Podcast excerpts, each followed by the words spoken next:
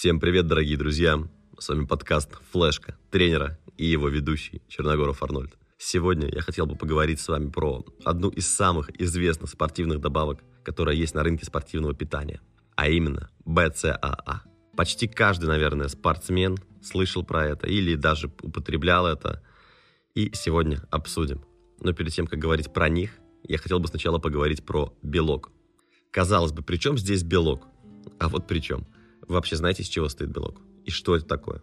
Есть несколько видов белка, и разные виды выполняют разные функции в нашем организме. Белки состоят из аминокислот, часть из которых являются заменимыми, то есть могут синтезироваться из других аминокислот в организме, а другая часть незаменимыми. Так вот, БЦА – это три аминокислоты – лейцин, изолейцин и валин, которые являются незаменимыми – Незаменимые – это такой вид аминокислот, который не может быть синтезирован в организме человека. А это значит, что они поступают в организм человека извне, ну то есть с пищей. И, кстати говоря, незаменимых аминокислот у нас не 3, а 8. Но иногда пишут, что 10. Ну, получается-то добавочка-то хороша. Да не-не, не спеши, не спеши. Маркетинг и реклама говорят нам о том, что БЦА ускоряет восстановление после тренировки за счет антикатаболического эффекта то есть предотвращает разрушение мышц, которое возникает после тренировки. Но, к сожалению, это так не работает. Перед тем, как начать, я хотел бы рассказать про свой опыт приема БЦА. Это был мой первый продукт из линейки спортивного питания, который я попробовал.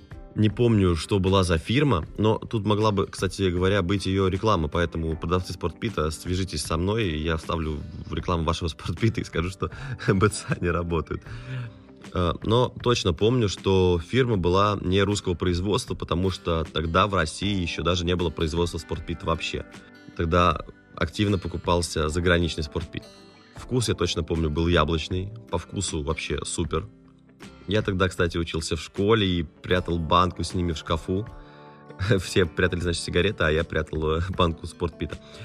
Э, прятал я в шкафу, потому что родители считали, что вся линейка спортивного питания – это химия, ну, в отличие, например, от Кока-Колы там или бургера. Но в их защиту могу сказать, что тогда все, что было связано с качками, то есть там протеин, БЦА, у простых людей ассоциировалось с химией. Все химия, у тебя там все отвалится, и станешь ты на всю жизнь инвалидом, только один раз попробуешь ты БЦА. Так вот, прятал я эту банку в шкафу и думал, что скоро буду выглядеть как бык, как Ронни Колеман, что мое восстановление выйдет на другой уровень я буду просто буквально суперменом от мира спорта. Но ничего не произошло. Кроме внутреннего, наверное, ощущения, что теперь ты настоящий спортсмен, раз стал пить БЦА. Но, повторюсь, на результат это никаким образом не повлияло. Вообще.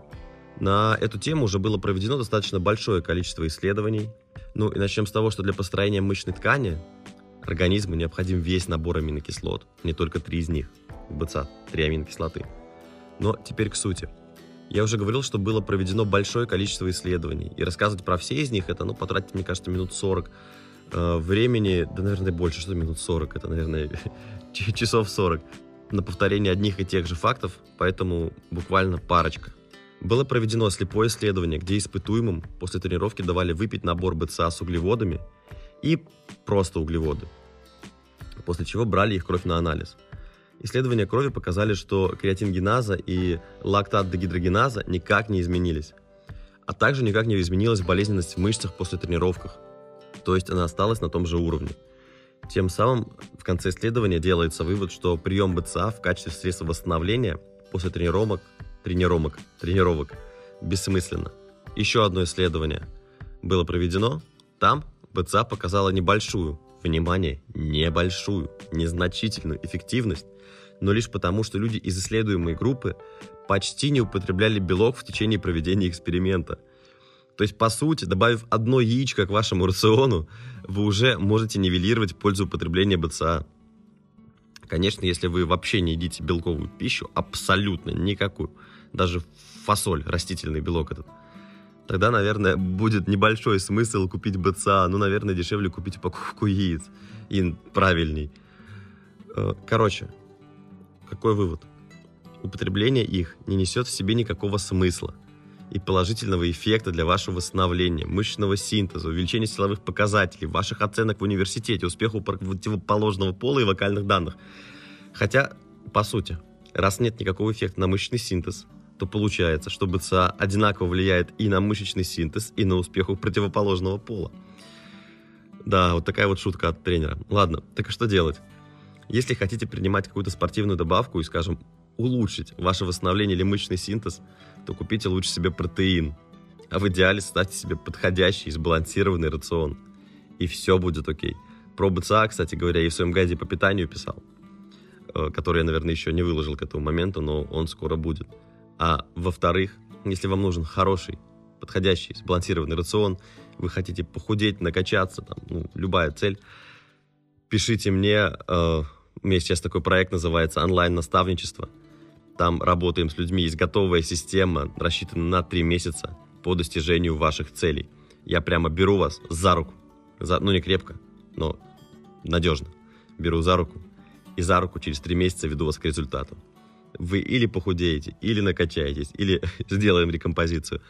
Ладно, всем пока.